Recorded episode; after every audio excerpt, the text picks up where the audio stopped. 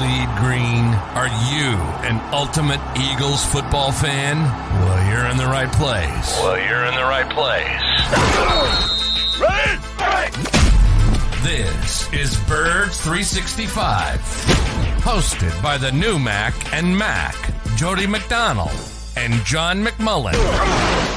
Here we go, here we go. Who collectively have covered and talked about more than 50 plus years of Eagles football. Kick off your day with Birds 365. You'll get debate. We love to argue. You'll get the real story from inside the locker room. And you'll hear from some of the great football minds from around the region. You're about to become an Eagles insider.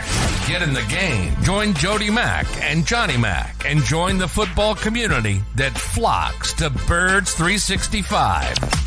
Birds 365 starts right now. Welcome to the NFL. Let's go. Let's go. Go.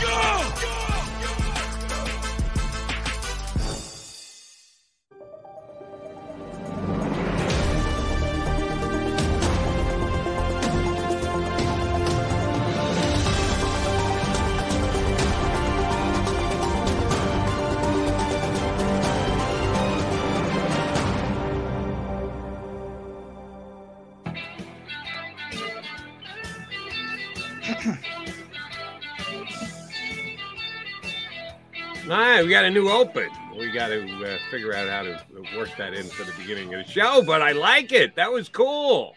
Yeah, we- nice. Uh, it, you know what that means, Jody? It's week one. It's here. It's here. Oh, it's that- finally here. Those two things are going hand in hand. You're Yes. suggesting that's You probably gotta pretty- you gotta revamp everything for week one. All right, That's how uh, it is. New season, new everything. Eagles aren't revamping much these days. Tinkering would be a better way to look at it as we are now. Five days away. Count them. Five days away from the start of the 2022 season, all off season. We're evaluating. We're watching the roster. We're looking at the moves the Eagles make, who they going to war with. A couple more uh, moves over the weekend, things that they have to deal with, uh, decisions they have to make. Not massive needle movers, but got to get your take on all of them, Johnny Mac. Um, this one came down yesterday, and uh, I was doing a show on WIP, and damn, I missed it right before the show started. But I had Brandon Lee Gowton on who advised me that it had just come down. Anthony Harris, who the Eagles cut, and they made the trade for Chauncey Gardner, and uh, eventually brought Harris back on the practice squad was on the practice squad for a couple of days, and then apparently he went to the Eagles and said, "Yeah, I think I can do better than the practice squad." So the Eagles and he agreed that uh, they would sever ties and move on. Not going to be a Philadelphia Eagle, or at least not the next couple of days. We'll see if he ever comes back. Um, but I was not surprised by it. Uh, Here's what I was surprised by. Uh, our buddy Reuben Frank on NBC Sports uh, Philly wrote that he said he would not be surprised if Anthony Harris actually got elevated and started week one for the Philadelphia Eagles. I didn't see that a little bit. There's a reason that they cut him. They they think they need to be better at that position, and uh, you've been uh, uh, touting the fact that they want the flexibility of being able to bring him on or take him off the roster. And if he's on the roster week number one, then he's guaranteed his whole salary for the whole year. So that made no sense to me. I didn't think there was a chance he was going to be elevated, but I also didn't think he was going to walk away. What does Anthony Harris splitting with the Eagles mean, Johnny Mac? Um, it, couple things. One of one one of two things, I think. And you know, Reuben's point is an interesting one because I have to ask, and I don't know because you can elevate practice squad players now. They changed the rules for COVID, but they carried them over. Um, and and the old rule was vested veteran on week one. His his contract is guaranteed for the season.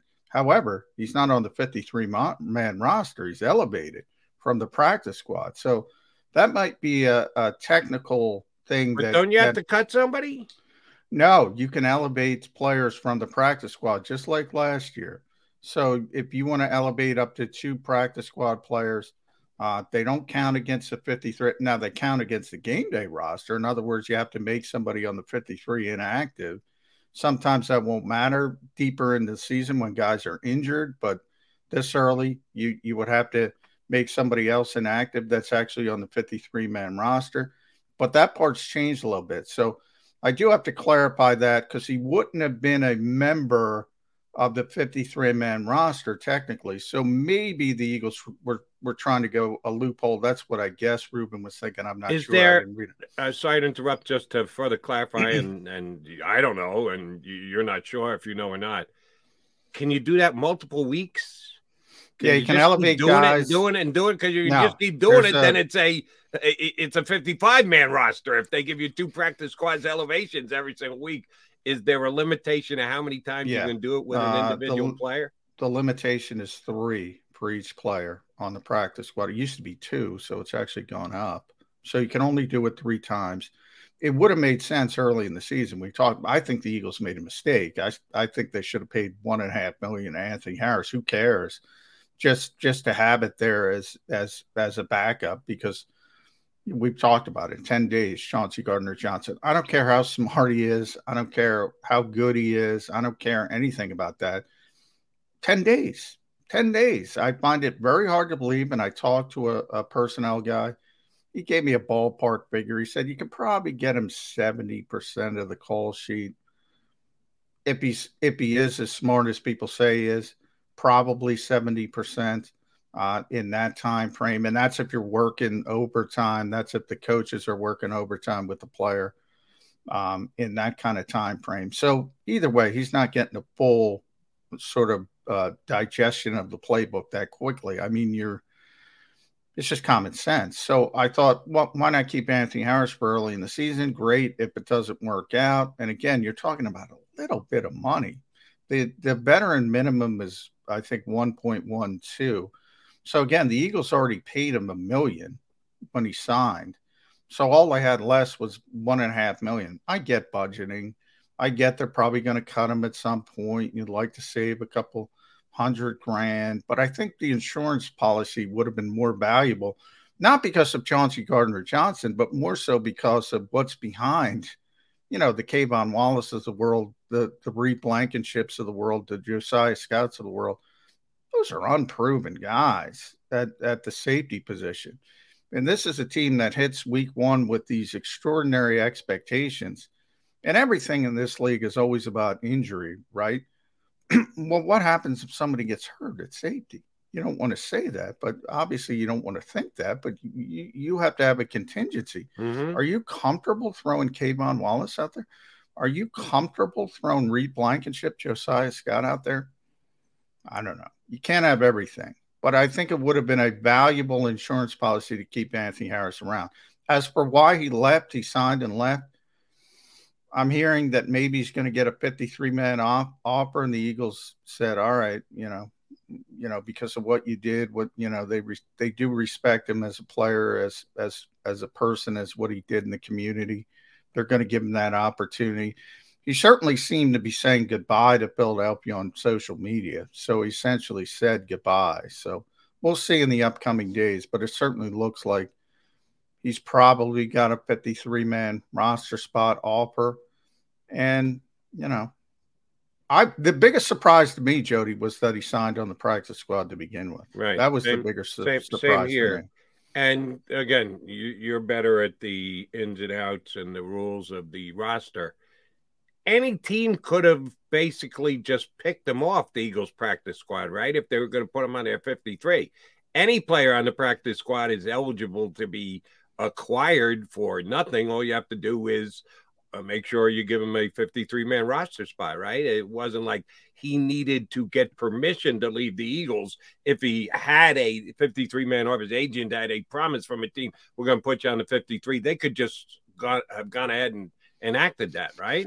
Yes and no. There's there's four players you can protect every week, and the Eagles do it. Um, they did it every week last year. A lot of teams don't even do it, um, which I never understood, to be honest. And I think that that tells you the attention to detail in Philadelphia versus other places. Uh, Tuesday today, so I I keep thinking today's Monday, but obviously Labor Day. Um, four o'clock, you can protect up to four players on the practice squad. Eagles did it every week last year. I assume they're going to do it every week this year. Um, I doesn't cost think, anything. Why wouldn't you do it? Yeah, exactly. what that's a question for other teams because a lot of teams didn't do it or they didn't protect up to four. What are you saying about your own practice squad if you can't protect four players? It's not costing you anything, as you said, Jody. It, it, it makes absolutely no sense to me. But you can guarantee week one he would have been protected because you know he, he, he would have probably been a candidate to be elevated um, uh, for the game because of all the issues we talked about in the 10 days. It doesn't hurt. Um, it, so it would have made sense to me. Um, but, you know, the Eagles paid sort of deference to Anthony Harris and um, his agent and him asked to be released, and they released him. Okay. And we'll see if he does land with another team over the next 24, 48 hours. Uh, the other piece of new Eagle information five days away from kickoff against the Lions was Andre Dillard is actually going to have surgery on his arm. Um, I believe that the injury took place last Thursday. So they waited upwards of five days before they officially decided to get the surgery done. Uh, at least as per reports, the amount of time that he's going to miss is basically the same. When he first got hurt, uh, the guesstimation was four to six weeks. I'm seeing four to six weeks again, even after the surgery. So the surgery doesn't necessarily push it back, but it did take them several days to decide, yeah, we better get this surgery done. Why, why do you think it took so long? And do you buy the fact that even with surgery, the amount of time that Dillard's going to be out of the lineup is the same?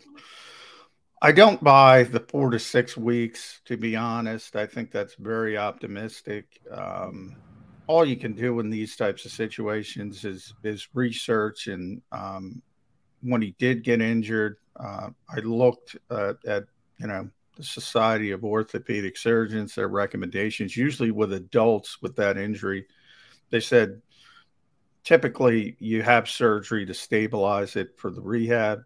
That's exactly what happened. as far as the time frame, a lot of times with surgery, remember you have to let the swelling go down. Um, so it's not, you know, you're waiting, you're waiting, you're waiting, you're unsure. I think they were pretty sure because, as I said, most adults, most non athlete adults who break um, their forearm have to get surgery to get it stabilized for the rehab. So I'm kind of sure they made that decision right away. Probably had to wait a little bit of time for the swelling to go down. That's probably the timing aspect of it. Um, and yeah, four to six weeks, uh, probably six to eight would be is what I saw. But he's a pro athlete, so maybe it is ramped up a little bit. But um, I think that's optimistic. Uh, but he certainly, I think, at some point this week, and the Eagles don't have to do it till Saturday. Really, uh, he's going to be on injured reserve, short time, short term injured reserve, uh, and that'll open up a, a roster spot as well. All right, uh, we've got a good one coming for you here today on Birds 365. as we do continue to count down to game one versus the Philadelphia Philadelphia Eagles versus the Detroit Lions in Detroit. Johnny Mack off to Detroit. I know one of his favorite places on the whole planet. The Romulus. You're Romulus, off to Romulus Michigan. again? Yes, the beautiful airport, Detroit Airport, Romulus, Michigan. That's where uh, Johnny Mack is headed. We're going to head out with our uh, couple of guests that we've got coming up.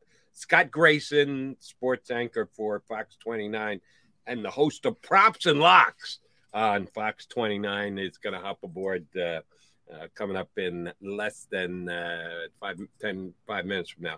And then a little bit later, we're going to be joined by a guy you should recognize. I know you're going to recognize the name former Eagle great linebacker Seth Joyner is going to jump in with us. As you should know by now, if you're a fan of the Jacob uh, Sports YouTube channel, Seth is going to be part of the big Eagles post game show here on the Jacob Media YouTube channel. Uh, we are very lucky to have Seth jumping aboard with us and is going to be here every single week after every single Eagle game. Uh, very much looking forward to uh, seeing the job that Seth does for us here at Jacob Sports. Um, I've been trying to get Seth on the last couple of weeks. He's, uh, as you can well guess, been busy, but he carved out a spot for us today. So he's going to join us in hour number two. Very much looking forward to seeing uh, and having the chance to talk it up, chop it up with uh, Seth Joyner, specifically about the linebackers, because First I want to see if Seth's as excited as uh, yours truly and Johnny Mack. Eagles have linebackers. They've got not only good linebackers, but they got linebacker depth. When was the last time the Eagles had linebacker depth? Probably since when Seth Joyner played. Uh, so we will talk about the entire team and uh, certainly the linebacker play with Seth Joyner a little bit later.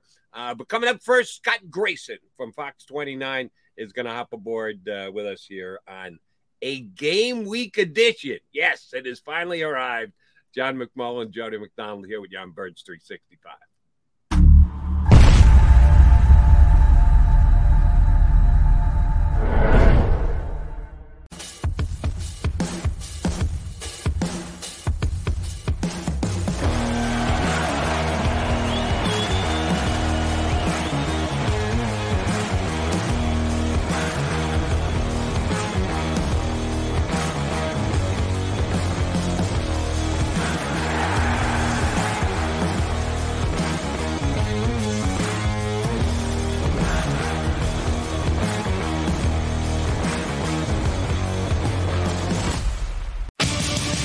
Greatest fans on earth. It's a bold statement, but would you expect anything less from Philadelphia? 58 years of heartache creates a toughness, a grit, a resolve not found in most. Sure, our prayers were answered, but now that we've had a taste, we're looking for more. Pond Lehocky, official partner of the Philadelphia Eagles. Do you stream on a Roku, Fire Stick, Android TV, or Apple TV? Now you can watch 6ABC 24 7 with the 6ABC Philadelphia streaming app. The big story on Action Search 6ABC Philadelphia and start streaming today. Go passionately. Go fearlessly. Go confidently. Go Birds! Go confidently towards your goals with First Trust, Philly's hometown bank for nearly 90 years, and the official bank of the Philadelphia Eagles. We're focused on getting you over the goal line. So go with conviction, go with trust, Go and go forward with us by your side. First Trust Bank, the official bank of Philadelphia Dreams. Oh, and go Birds.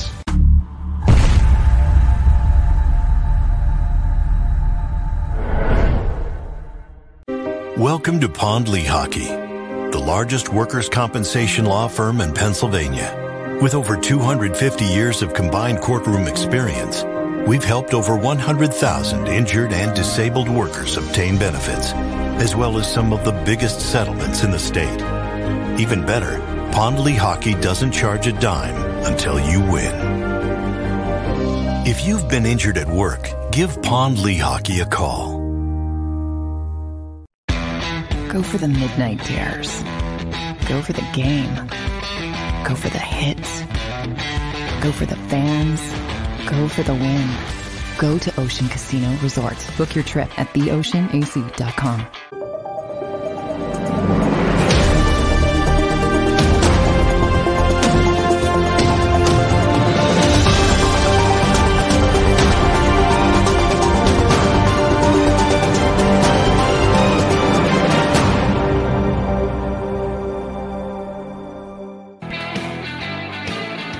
John McMullen, Jody McDonald, your Birds 365 duo here on the Dick Media YouTube channel.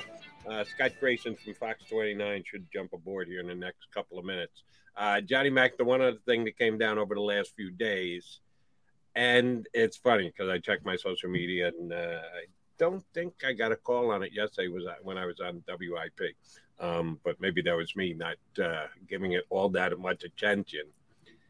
Jason Peters, decade long Eagles stalwart at left tackle, probable Hall of Famer, uh, and played the majority of his career right here in Philadelphia. May finish off his career in Dallas. We know the Cowboys are desperate for left tackle help with Tyron Smith going down. They're probably going to move uh, the first round draft pick that they took this year and converted to a guard uh, out to uh, left tackle again but they need a safety net. Well, I give you this much: Jason Peters, big safety net. Um, he signed on with the practice squad of the Cowboys, which gives him flexibility to bring him up, put him in whenever he's ready, and we'll see how long that takes. uh, I know some people, at least via social media on my Twitter account, were put off by the fact that Jason Peters, how dare he sign with the Cowboys? Really? Does Jason Peters with the Cowboys worry you a little bit, Johnny Mack?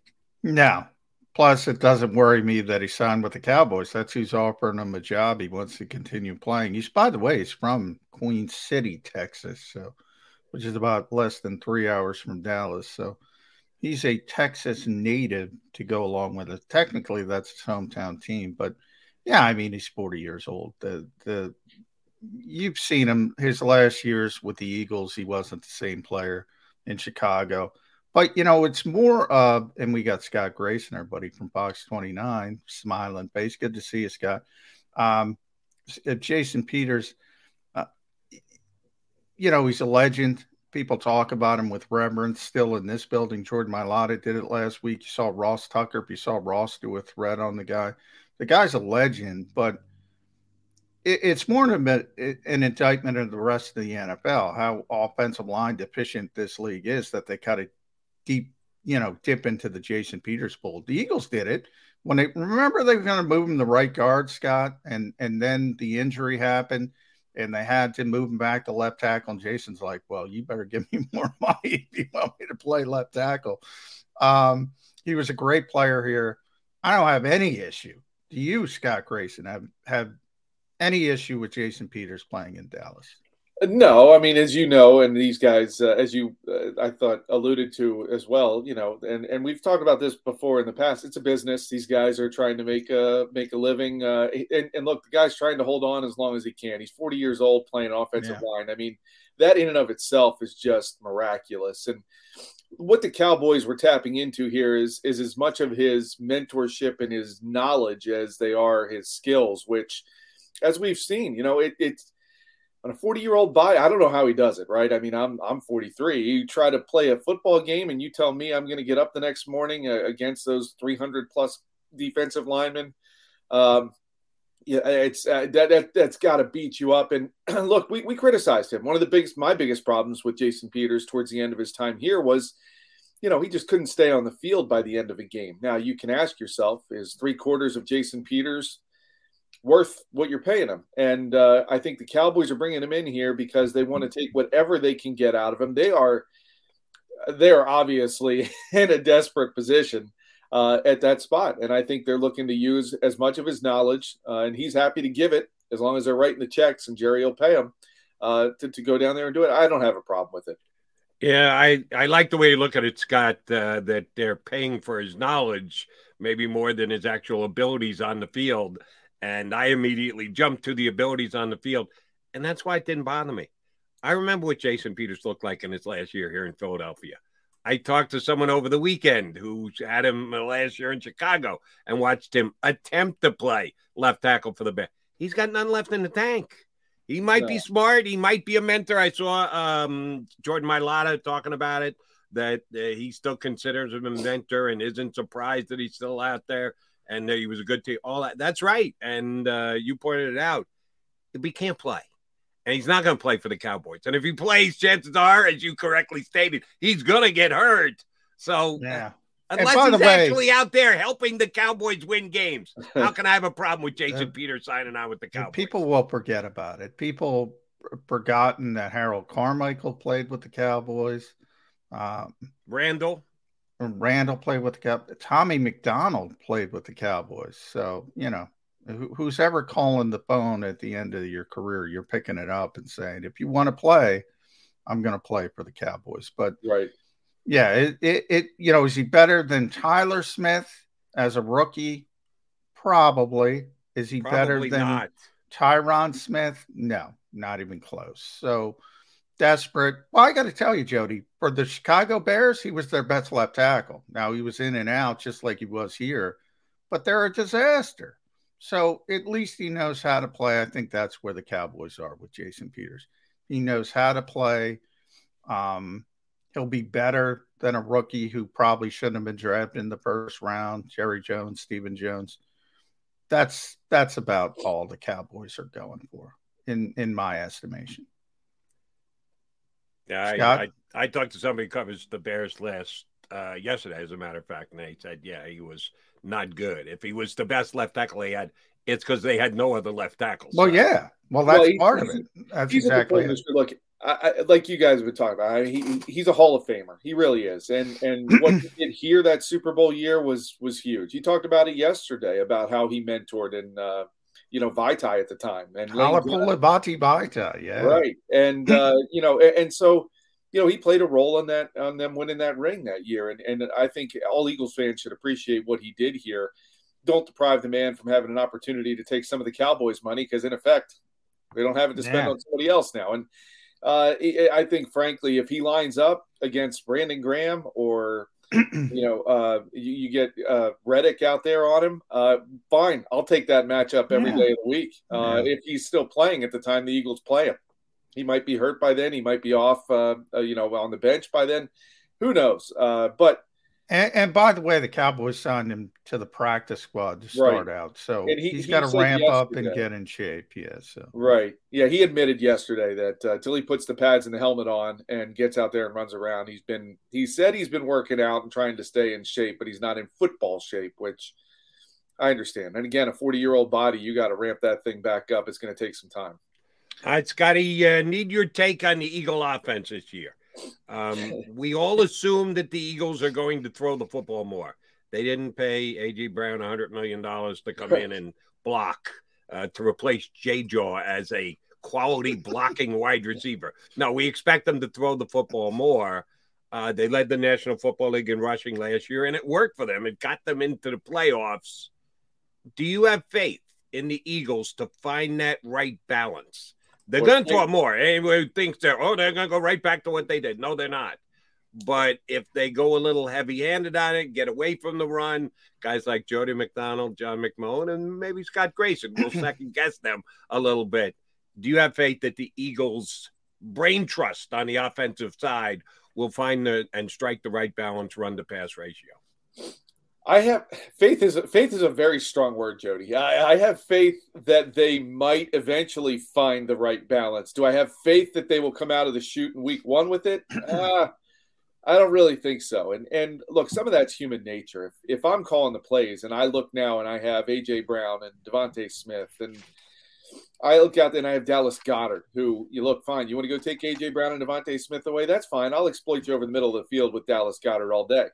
Kenny Gainwell coming out of the backfield. I look at it and I say, boy, they really have the op the the offense, the weapons at this point to go out and have some fun in the passing game. Now, then we get back to the question of do they have the right guy throwing the ball? Well, we're going to find out. Uh, I mean, the, the excuses are out the window now. He's got the opportunity and the weapons there to do what needs to be done. But when I look at this offense, its strength to me is the offensive line. This offensive line, when healthy, is, in my opinion, as good as any other out there in the league. And how do you not run the ball behind the amount of beef you have on the left side? Jordan Mailata and Landon Dickerson, and throw Kelce in the middle there because he's part of the of that as well. How do you not run behind that and, and and at least pick up three yards to stay on schedule? Now, that being said, you know, if they're going to start then trying to take away the run, my game plan would be simple. It would be run the ball, till they try to take the run away, and then you just go over the top or you hit AJ Brown on a slant and let the guy run through tackles. I it seems like it should be simple, and I have a feeling they're going to overcomplicate things. One, uh, I have a feeling you're right, Scott. I have a feeling you're right. That's right. an interesting conversation. So I want to flesh that out with you further because I'm on board. I think with where you are, but I'm also on board where Jody is in the fact that they're going to throw the football more. I think a lot of teams, and I fall prey to this, and I'm, you know, I'm going to self scout myself. I assume NFL teams are smart, and that's I shouldn't always assume that. Assume that. Um, I I I look at the Eagles, and you see you have the two phases of last year, basically week one through six, really week one through five and a half, where they said, you know what, we put too much on Jalen Hurts' plate. Then they scaled back, became more of a run first offense. They had tremendous success from that point forward, made the playoffs. We all know the story. Now they're better, obviously, um, talent wise. AJ Brown everything kind of fits in the place. He's the puzzle piece. All of a sudden, DeVonta Smith isn't a wide receiver one. He's a wide receiver two. You got the great tight end. Quez Watkins is in the two. He's a three. Everything falls into place. It looks great on paper. Um, to me, that's where the improvement should come from. You play the same way, but when the time is to throw the ball, you're better because you have better talent. That to me should be the plan.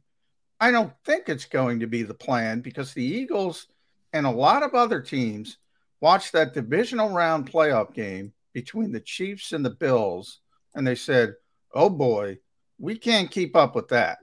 I have two problems with that. One, that's not an every week scenario for even Patrick Mahomes and Josh Allen. They don't play like that every week. Jim Schwartz used to say every game has a personality. That game had a personality. It was a shootout. They don't play like that every week.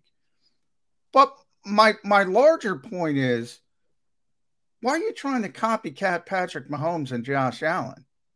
You, you, you can't do it. So maximize what you have. That's where I am.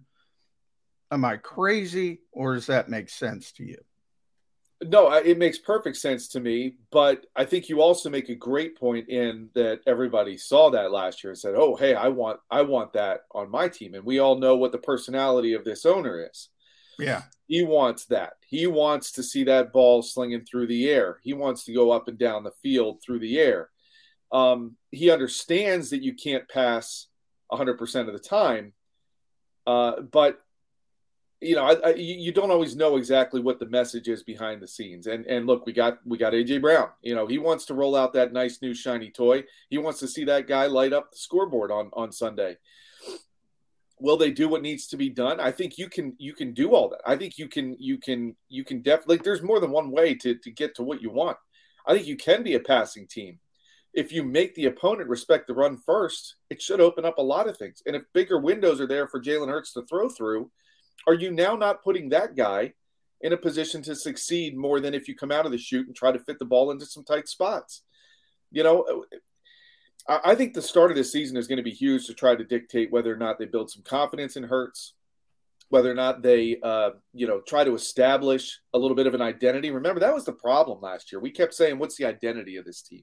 What's the identity of this offense?" And we did the same thing with the defense, and I'm sure we're going to go there here in a little bit. But I think this team needs to find its identity, start establishing that in week one, build on it in week two. By the time you get to week three, now you're really able to start rolling them some things out of the playbook off of what you've done to really create some tendencies that you want to counter. And you have the ability to be balanced. I, I think all three of us don't expect that to be the case, particularly early on. But I, I think you're right. I think the league looked at that game and said, a lot of the owners, oh, hey, that's hot. I want that. Uh, but um, you know, the, the, people who understand football a little bit more, and I, I, don't claim to be one of those people who understands as much as uh, as coaches around the league, but you know, there's a way to get there. There's a way to get success. And listen, yeah, they were going up and down the field, but if your defense was able to make one stop, yeah, 13 seconds. How about focusing on that? Get good exactly. enough to stop somebody in 13 seconds, then you win a football. But you know, I digress. here's the here's the reason why I think the Philadelphia Eagles are going to throw the ball more this year than last year. Last year's statistics, leading rushing teams. Number one, Philadelphia Eagles made the playoffs at nine and eight. Indianapolis Colts didn't make the playoffs. Baltimore Ravens didn't make the playoffs. Cleveland Browns didn't make the playoffs. So the three teams behind the Eagles in the ability to run the football, most yards per game, didn't make the playoffs. Go through the teams that led the uh, uh, league in passing last year. Playoffs, playoffs, playoffs, playoffs, playoffs. Yeah, the league is a passing league, and the Philadelphia. This is one where Howie Roseman isn't willing to zig while everybody else is zagging. He's looking at it and going, "Yeah, we got to get better at that if we want to stay with the big dogs." All right, uh, Scott. Speaking of that opening week, all right, uh, Detroit. I know they've been a bit of a country uh, darling because of Hard Knocks, and I'll watch the last episode tonight. I've enjoyed it. I think it's well done. I I would go play for Dan Campbell. He's that kind of a guy. But I also can look at the Detroit roster and say they're just not that good. Why are at least a percentage of Eagle fans and media members here in Philadelphia giving deference to the oh, you don't want to play the Lions early. You'd rather play the Lions late. They don't know how bad they're going to be. Well, I know how bad they're going to be, and I hope the Eagles know how bad they're going to be. They beat them 44 to 6 last year. Why can't they go in and do something similar this year? I, I really think they can. Um, uh, but but I will let me lead with this. I I was uh, knowing I was talking to you guys this morning. I wanted to do a little bit of due diligence, and I was exploring some of the Detroit side. You know, to kind of say we know what we think about the Eagles, but I'm curious what do what do people in Detroit think about the Lions? And I found a couple of articles that were um, basically saying, you know, they're in a rebuild. We all know that, uh, but how do you know if they're going to be successful is basically whether or not they're getting blown out, whether or not they're getting in games, whether or not their their coaching staff is making adjustments in close games. All things they haven't really had to do a whole lot of yet. Now they were in some close games last year and they didn't win them. They did win some games at the end. They finished strong. I will give them that. And yes, Dan Campbell can make a lot of people want to run through a wall for him, which I respect. I think that's great you know, these are professional athletes. They shouldn't need to be motivated to run through a wall. If you pay them enough, they should run through the wall to get the check. But mm-hmm. uh, if you need that extra little bit of motivation and fire, go for it. And I, I love what, what he brings to the game in that regard. But you're right. You look at that roster, and it's still Jared Goff throwing the ball. Now, the Eagles won 44 to 6 last year, and their secondary only got better this year. Nate Sudfeld, Scott, Nate Sudfeld, a play away. A play yeah, away. exactly. And no, so wait a minute. You, you, you told me Chauncey Gardner couldn't get up and ready in 10 days. Nate's eh. going to learn that whole playbook in Detroit in 10 well, days when yeah. Goff goes down with a broken leg in the first quarter, huh, Johnny Mack? My, mine is a little sarcasm. I didn't call him unstoppable. Somebody somebody no, yeah. else did. We know who did. Yeah. I, but I see this. I see this. They are just going back to your point, Jody. They are the Lions, and you can't. You can fix a lot of things overnight in the NFL the way it's structured these days. That couldn't be fixed overnight, and was going to be a work. Right now, are they heading in the right direction? I think you can certainly say they're they're making some good. I like Aidan Hutchinson. I mean, it, you know, um, I think he's got a bright future in this league. And, and but you look at their roster, you look at their depth chart, you look at their starters, and you know, you look at the Eagles and it's the famous phrase, and John, you uh, you already used it once earlier. On paper, yeah. they should be more improved, but if the Eagles come out and are able to, uh, you know, I mean, the biggest key to the game here is just get up on top of this team and start taking away. Rather let the entire building start saying, "Oh, here we go again," right? Yeah. And let that let that be felt there. And and I, the biggest key to me is uh, I just think this Eagles defense needs to set the tone. I really look at them as the ones who, you know, get a short field for Jalen Hurts in the offense at some point. Um, three and outs, make them punt a lot. Uh, you know, go hit Jared Goff a lot, and perhaps get Nate Sudfeld out there. I, this, I don't know. Maybe my expectations are a little bit too high, but I know everybody's excited about the offense. Frankly, I'm most curious and most intrigued to see what this defense does in week one. What personality does it have? What does Jonathan Gannon do with these weapons? Because we we were critical of him last year, and I think rightfully so. But the the easy argument in his case was he didn't have the right personnel, the right guys there. Well, they really do now. So I want to see this defense come out and really be the, the reason the Eagles win the game in week one. Uh, I, I want to get into the defense with you, but before I do, Scott, I, I do want to talk about where Detroit is clearly better than the Eagles, and that's special teams. Um, that is my one concern, and nobody cares about special teams. Nobody cares. I know the I know the Lions have a better punt returner because the Eagles don't have a punt returner, so I know they have one advantage. Uh, uh, Kalif Raymond as their punt returner.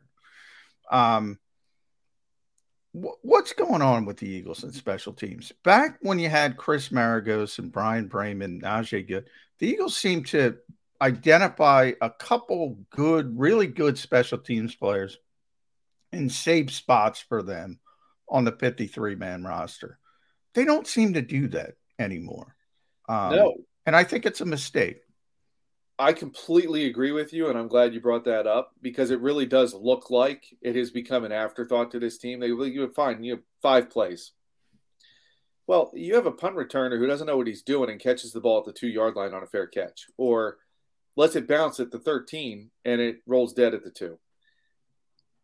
That really can hamper and it's it, you're you're basically forcing a three and out because you're content just not to get a safety at that point and be able to kick the ball away and work yourself into five, six yards out of the end. It can change a game. As we've seen in the past, some of those great Eagle teams, as you alluded to the personnel at the past, won games because of what those special teams units did. And it does feel like this team is overlooking that in a bit of a big way. And you do feel like it's gonna it's gonna bite them at some point, right? A muffed punt at some point. Um, and, and, I agree with you. Like I've started wondering if you don't have the guy who knows where he is on the field and can make that fair catch in traffic, and you don't have 100% confidence he's going to pull it in, why not just go for the block and let it be downed? I, I mean, at least then you're not turning it over at the 10 yard line to a, an inferior Detroit Lions team, perhaps, that could end up changing a game and, and perhaps even causing you a loss. To me, I agree with you, John. It's a little bit egregious and uh, malpractice on this team, the way they've treated special teams, as much as Howie has done with everything else, it, it, for the positive. And, and I don't want to start singing Howie's praises too much because I've been critical of him in the past. They've ignored special teams, and they don't have that specialist uh, at, at various levels to be able to win games like that. I think one of the biggest plays of the Super Bowl winning year was uh, Jake Elliott's 61 yard field goal against the Giants. Seemed to just get everything going in the right direction. Um, and, and, you're right; they had great punt returners in the past who could break one and get a miracle at the Meadowlands. Do they have that guy right now that you think is there that could break? I don't even know who's going to return punch. None of us right. know. I'm going to talk to Michael Clay later. He's not going to tell me. We don't know.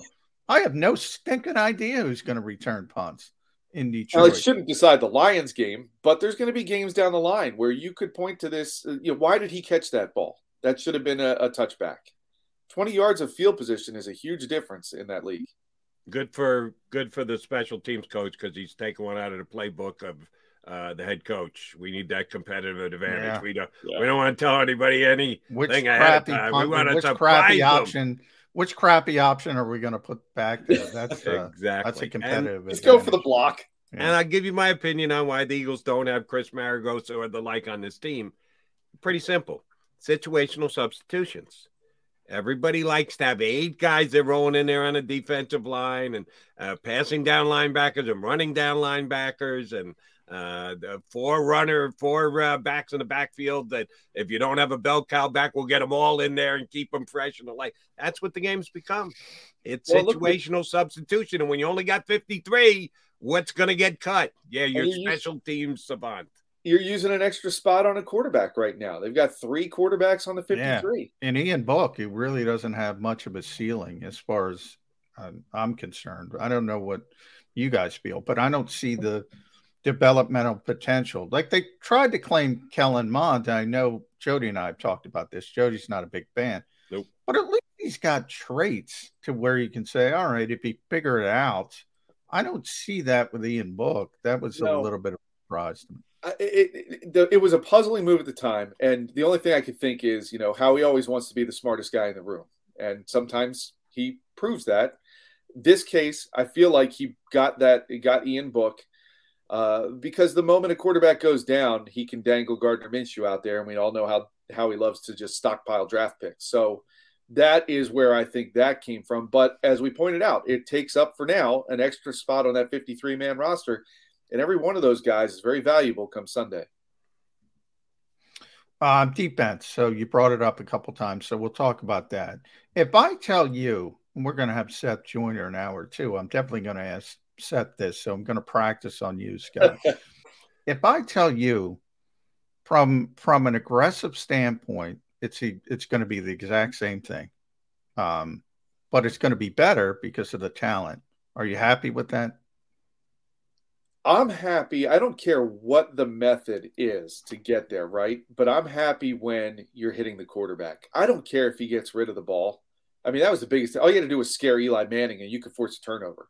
Yeah. Um, all you had to do was was hit Tom Brady, even if he got rid of the ball and you start making him uncomfortable. I need this defense just to get to him and hit him, hit the quarterback every week.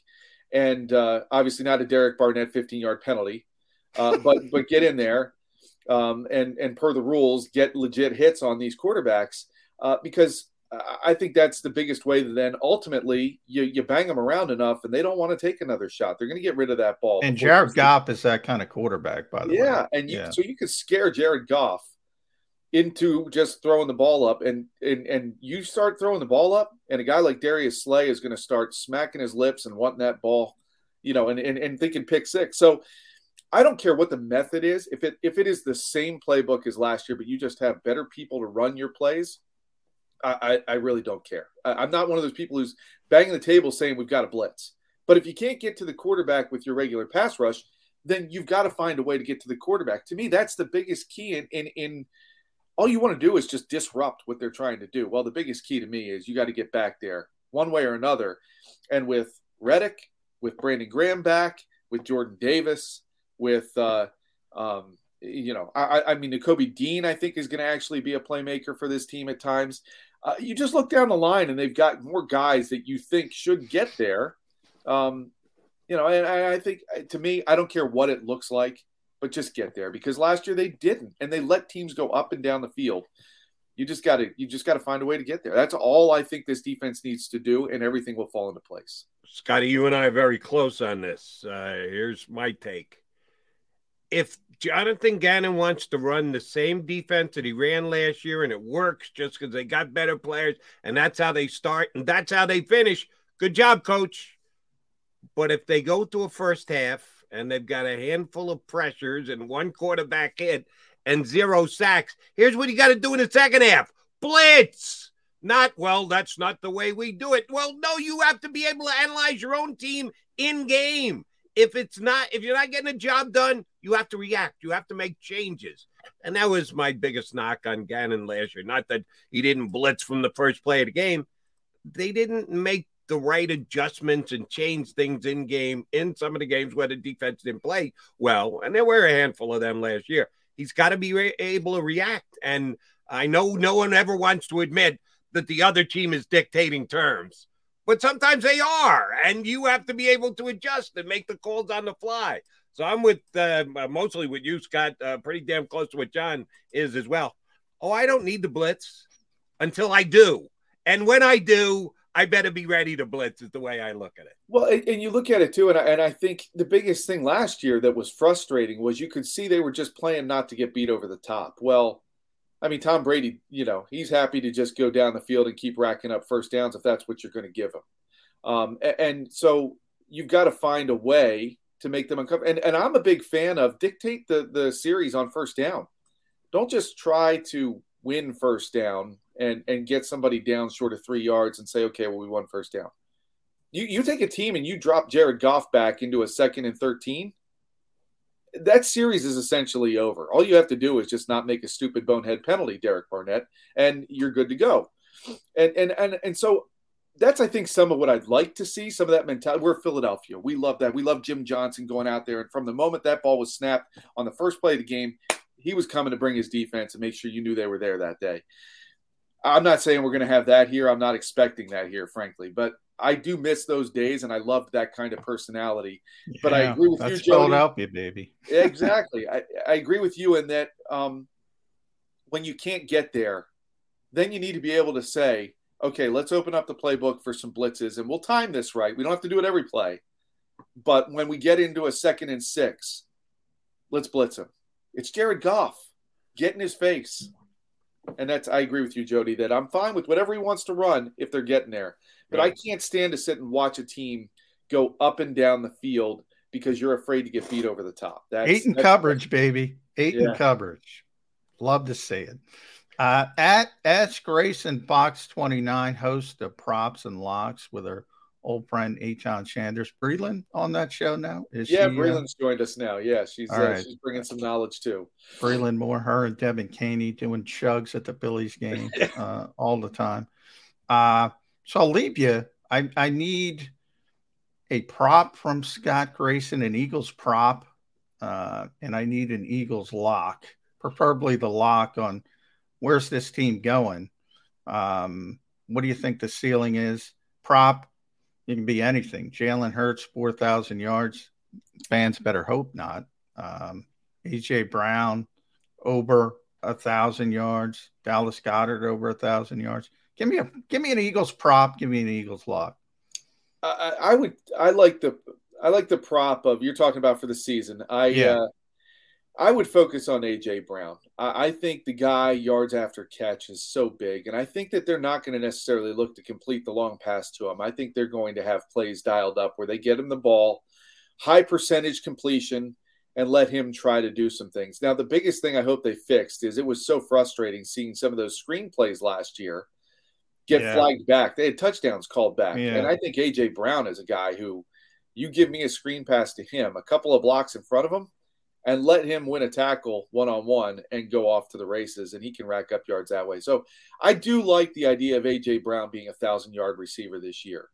Um, and that's something, of course, we'll be watching. Uh, the question is, if he does get off to a hot start, what do teams do to try to take him away? And can somebody else on the team step up? But that's not his problem. As far as locks, I'm still a 12 win guy.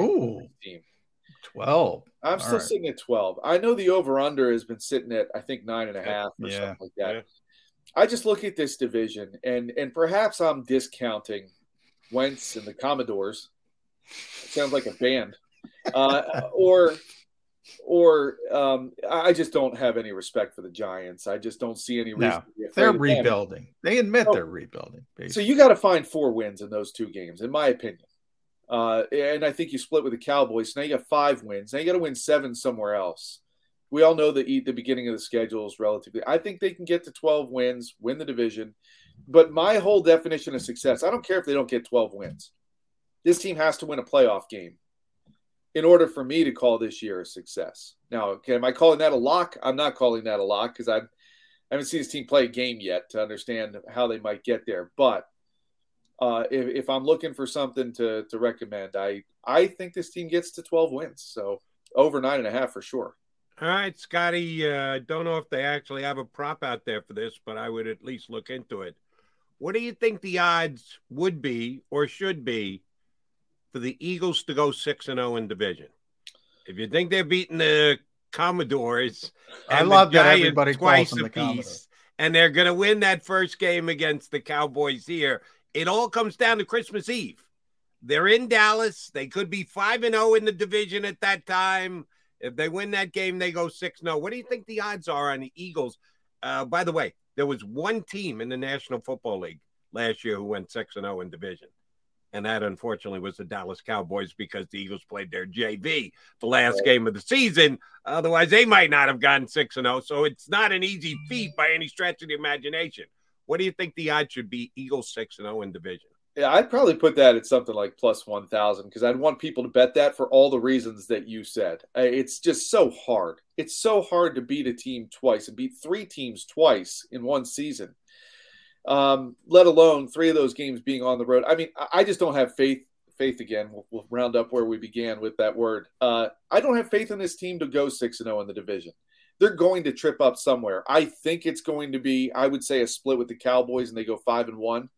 They might end up beating the Cowboys two and zero and slipping up against Wentz and the Commodores uh, down there in Washington. It's, yeah, I'm going know, four and two. By the way, I think they're splitting with the with the uh, Commanders and the Cowboys, uh, which is not bad. By the way, four and yeah. two is not bad. I wouldn't have a problem with that. Yeah, it's uh, yeah the uh, I think four and two is probably more likely. I'd like to believe they can go five and one because I think that's going to be a key to getting to twelve wins, like I said. Um, but you know, I think that uh, I, I, think six and zero oh would be very unlikely. And, and you're right, Jody. It, it's so hard to do for any team in this in this league, uh, even teams with bad divisions. If it's five and one, take the over you, will get a push at five and one, and there is a possibility they could win all six games. It's true. It is possible. Scotty, good stuff. Uh, we appreciate whenever you jump aboard with us. We'll be watching you each and every single Sunday on Fox 29 every day with props and locks. Always good when you join us here on Birds 365. Thanks, bud. I love, love talking football with you guys. Enjoy the season. Scott Thanks, Grayson. Scott. Fox 29 here with us on Birds 365. All right, Johnny Mac, Jody Mac, the Mac and Mac guys on Birds 365. We'll come back. A couple more things I want to work through with John leading up to Detroit Eagles roster issues and the like. And then about 25 minutes from now, Seth Joyner scheduled to join us, part of our Jacob uh, Sports Eagles post game show right here on the Eagles YouTube uh, channel. Uh, looking forward to talking some football, specifically linebackers, with Seth Joyner. He's coming up in less than 25 minutes here on Birds 365.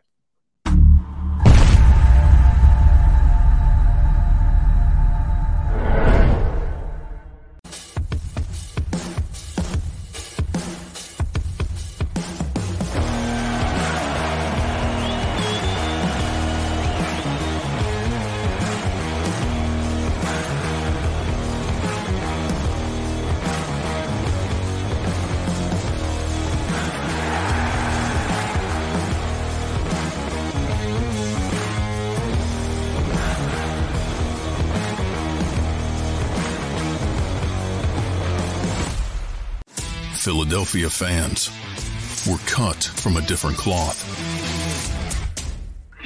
Born into a brotherhood and bonded to our team for life. We believe anything is possible because we've witnessed the impossible.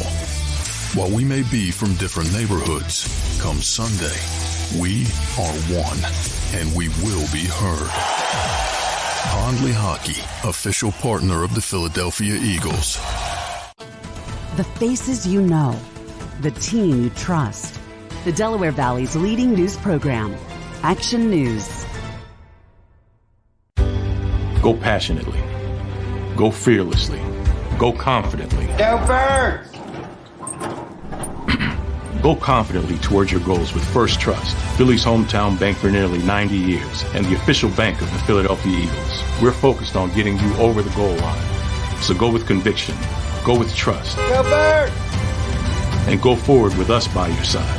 Firstrust Bank, the official bank of Philadelphia Dreams. Oh, and go Birds.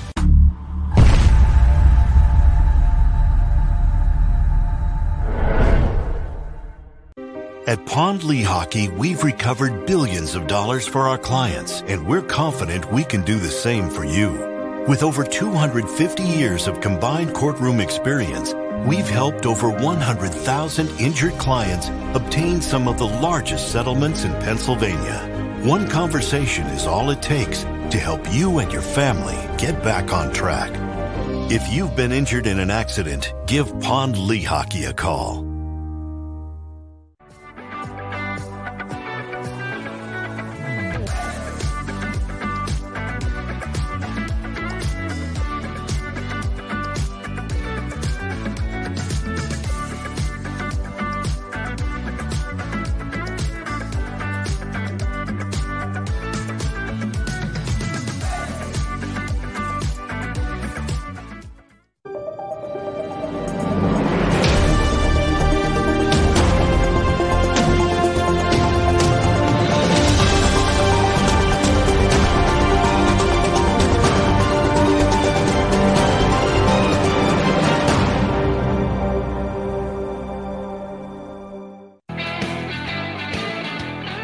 Jody McDonald and John McMullen, aka the Mac and Mac duo, here on Birds 365.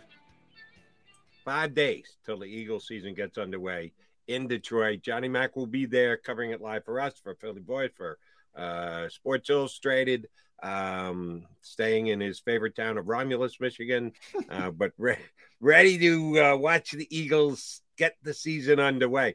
Johnny Mac, first play from scrimmage, which will probably be the second series of the game because uh, the coach will win the uh, flip of the coin and then defer. And, and by the way, should defer this week, Jody. I'm all on board. Defer, defer, defer. All you want against the Detroit Lions.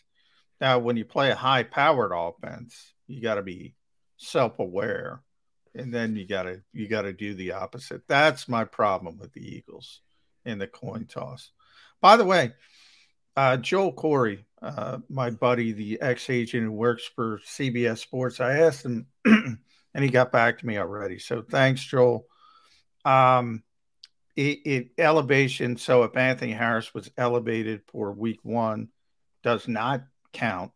Um, so he would not get his contract fully guaranteed. Support for this podcast and the following message come from Corient Corient provides wealth management services centered around you. They focus on exceeding your expectations and simplifying your life. Corient has been helping high achievers just like you enjoy their lives more fully, preserve their wealth, and provide for the people, causes, and communities they care about. As one of the largest integrated fee only registered investment advisors in the U.S., Corient has deeply experienced teams in 23 strategic locations. Corient has extensive knowledge spanning the full spectrum of planning, investing, lending, and money management disciplines. Leverage Corient's exclusive network of experts to craft custom solutions designed to help you reach your financial goals, no matter how complex they may be. Real wealth requires real solutions. For more information, connect with a wealth advisor today at corient.com. That's C O R I E N T.com. Corient.com. As a practice squad elevation. So just wanted to uh, firm that up. So that okay. is a loophole. The Eagles could have used that loophole and they wouldn't have had to guarantee Anthony Harris's entire salary. That makes more sense now. That's why when I read Ru- Reuben uh, Frank suggesting that as a possibility, I said, no, no, no, no, no. The, the, uh, I I believe that part of the reason they let Harris go was they wanted the flexibility to not have to pay him his entire guaranteed salary. But if you're telling me they could have just temporarily added him to the game day roster and not had to guarantee his whole salary, that makes a lot more sense. But it's now a moot point because Anthony Harris said, "Yeah, I'd rather go play for somebody else," and Eagles said, "Yeah, if you want to go, uh, we're not going to hold you to your practice squad commitment." So he's no longer here. All right, then, Johnny Mack. Here's the question, and this goes right back to our buddy, the defensive coordinator, your boy, uh, uh, getting ready for the first game, Jonathan Gannon. Uh, my one of my knocks against him, and I like the guy. Uh, again, you got to be careful the way you state things because people take them out of context. I'm a Jonathan Gannon fan. I like him. I think he's a good defensive coordinator. I'm glad the Eagles have him. I don't think he's the next coming, and I still don't understand why he got some head coaching uh, interviews last year. But I do like him as the Eagles' defensive coordinator. It doesn't mean I have to agree with everything he does. And one of my knocks last year was in-game adjustments. I just don't think he was great at that. And I think he needs to be better at it this year. In game adjust, adjustments for uh, Chauncey Gardner.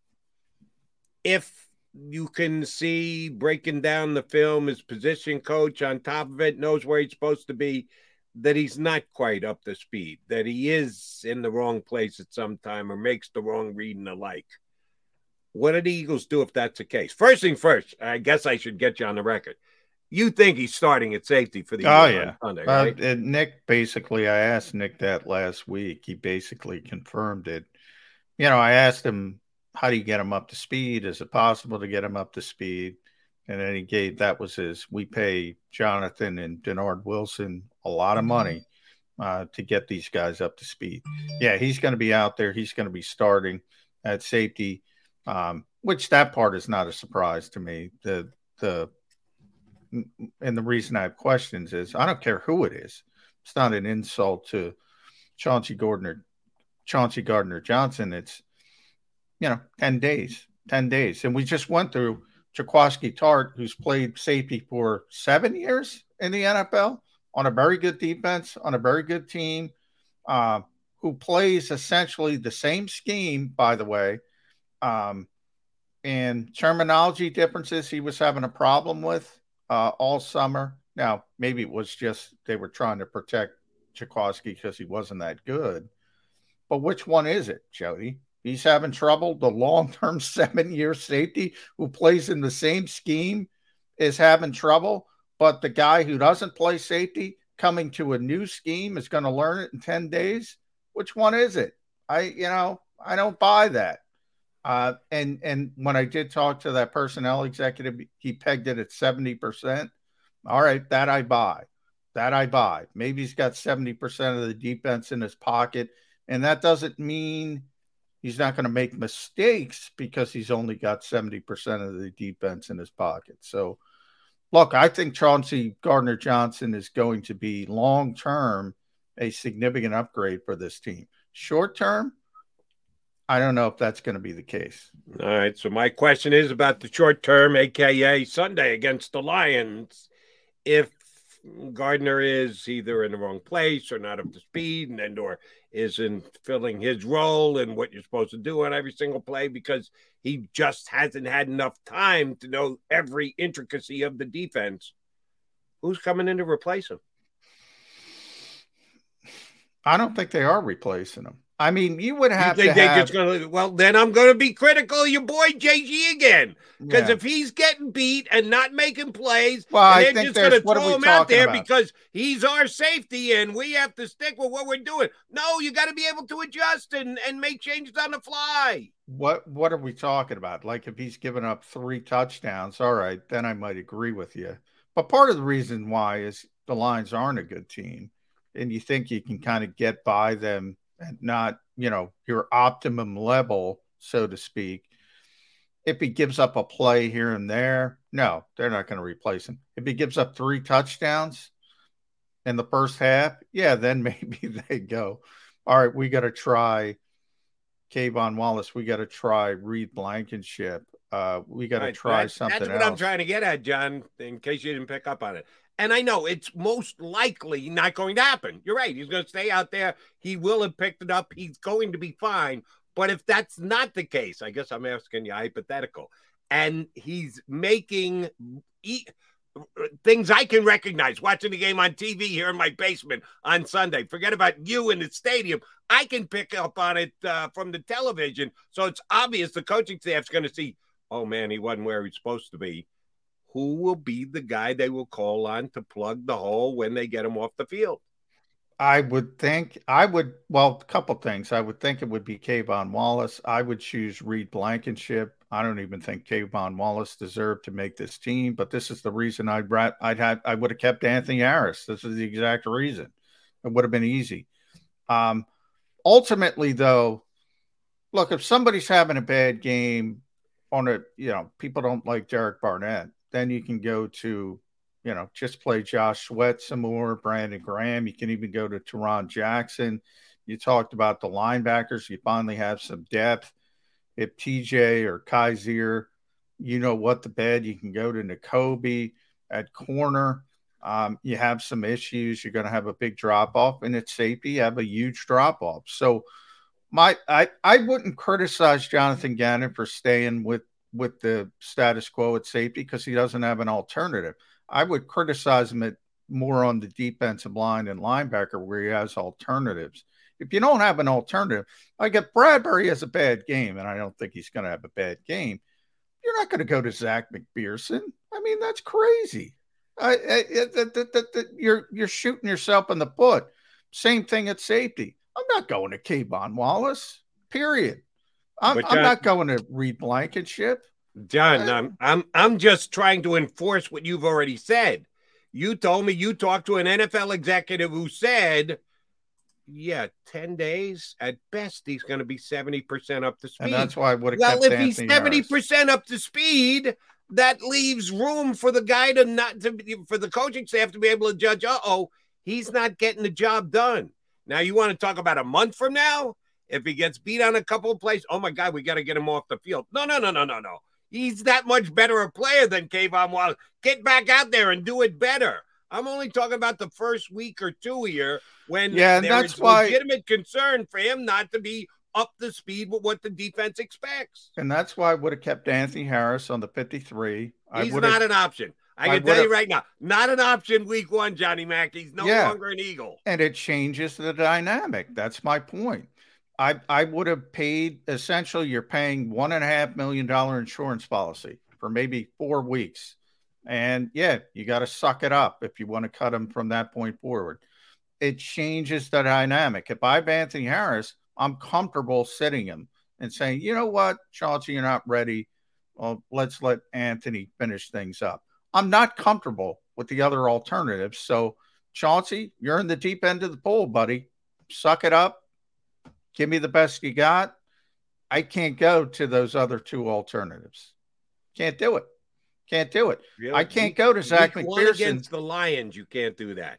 Can't do if it. that is, if that's the case, then that does not say much about your backups. That you got 2 I'm- safeties I'm not- you I- can't I- even put in to stop Jared Goff. It's going to get worse later in the year when you start facing better quarterbacks. If, if Well, you- that's why you can't you- bring yourself to put him in a game against Jared Goff. You're right. Why the hell are they there? They have they have these tremendously high expectations. And i've been talking about this for a while. Everything in the nfl is about injuries everything. But you just you've already seen it in dallas with, with what's going on with tyron smith and they got to bring in 40 year old jason peters. You're already seeing it in dallas. If the eagles have an injury at corner or safety they're in some deep doo-doo.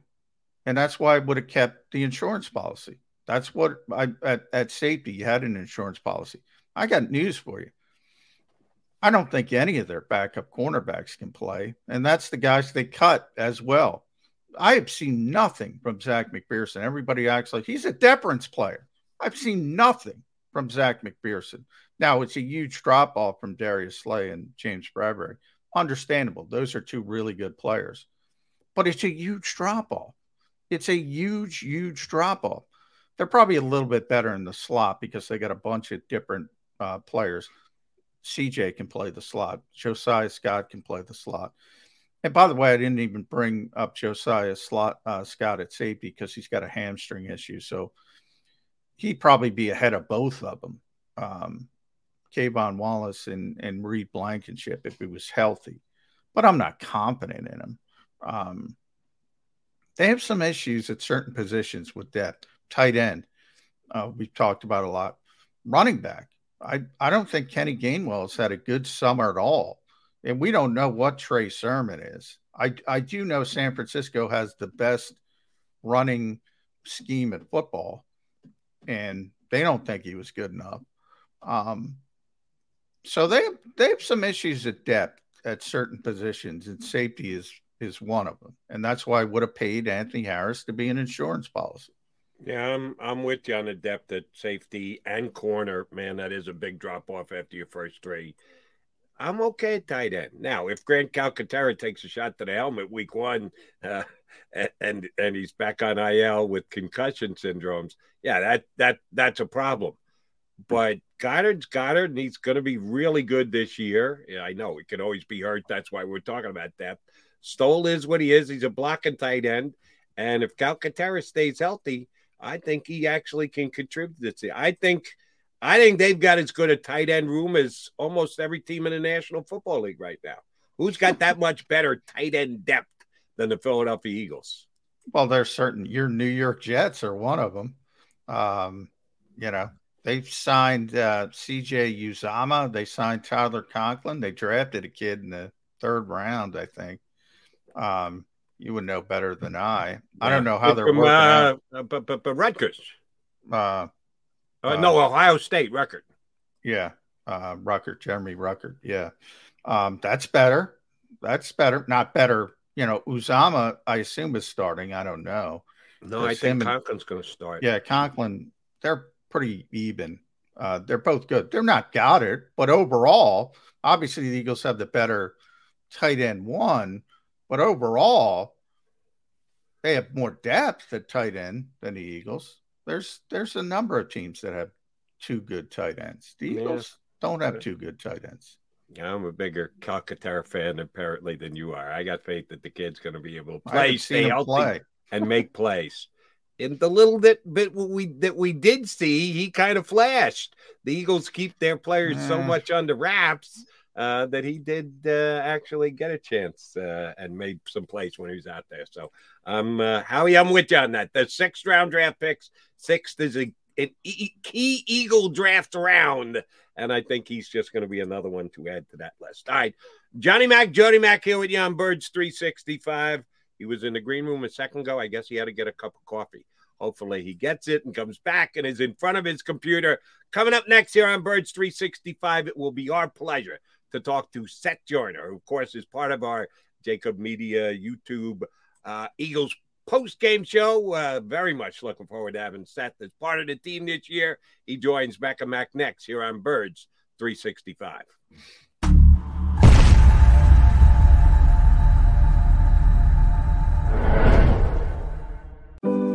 My wife was in an accident that changed our lives forever. She was in rehabilitation for years. She had to learn to walk again. She couldn't take care of herself. We couldn't afford a nurse. We were running out of options. One conversation with Pond Lehocky changed everything. They understood what we were going through and immediately helped us navigate the legal process. We can't thank them enough. Pond Lehocky. Tell us your story. Go for the poles and the pools. Go for the oohs and the ahs. Go for the bubbles and the bubbly. Go for the story and the stories. Go for the win. Go to Ocean Casino Resort. Book your trip at theoceanac.com. It's the number one news at 10 p.m. Action News on PHL 17. Join Sharrie Williams, Gray Hall, Deuces Rogers, and meteorologist Adam Joseph for all the big stories at a time that's right for you. Action News at 10 p.m. on PHL 17. I get scared sometimes. Of a lot of things. Joining in. Decisions. The dark. The dark. But I once heard someone say, But as I always say, it's okay to be afraid. As long as you face the fear. And keep moving forward. Wherever you are in life, count on the name trusted in insurance for over 80 years Independence Blue Cross.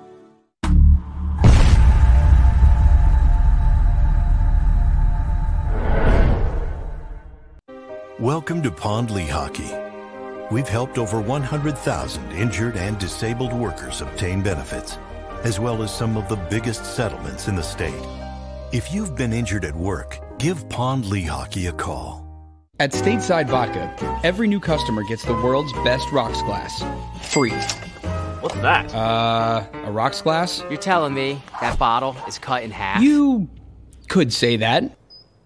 Holy shit. And you're telling me I can get one of these glasses for free? That's right. One free rocks glass per customer with each first time purchase of stateside vodka. So good, it just disappears.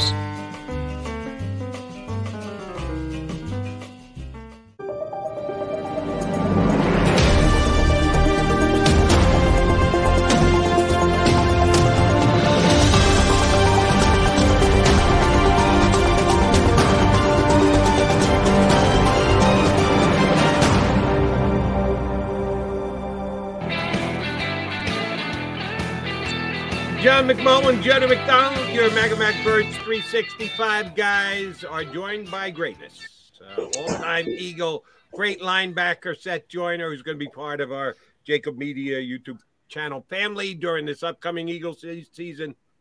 What the heck are you drinking this early in the morning out of a can, Joyner? Oh, ginger ale, man. All right. Yeah. Ginger ale at 917. You go that early to the ginger ale?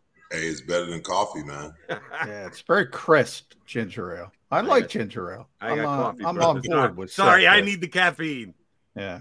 Well, Seth, uh, since we got you, obviously, I want to talk defense with you first and foremost. Um, and you know, you're known for being that aggressive mindset back on on your defenses back in the day. The league's changed a little bit for a number of reasons, but if I told you that Jonathan Gannon is going to play the same way he played last year, but the Eagles defense is going to be better because they have more talent, would you be happy with that? Or do you need to see some schematic uh, adjustments, more aggressiveness? What does Seth Joyner need to see out of this defense? No, I, I don't like.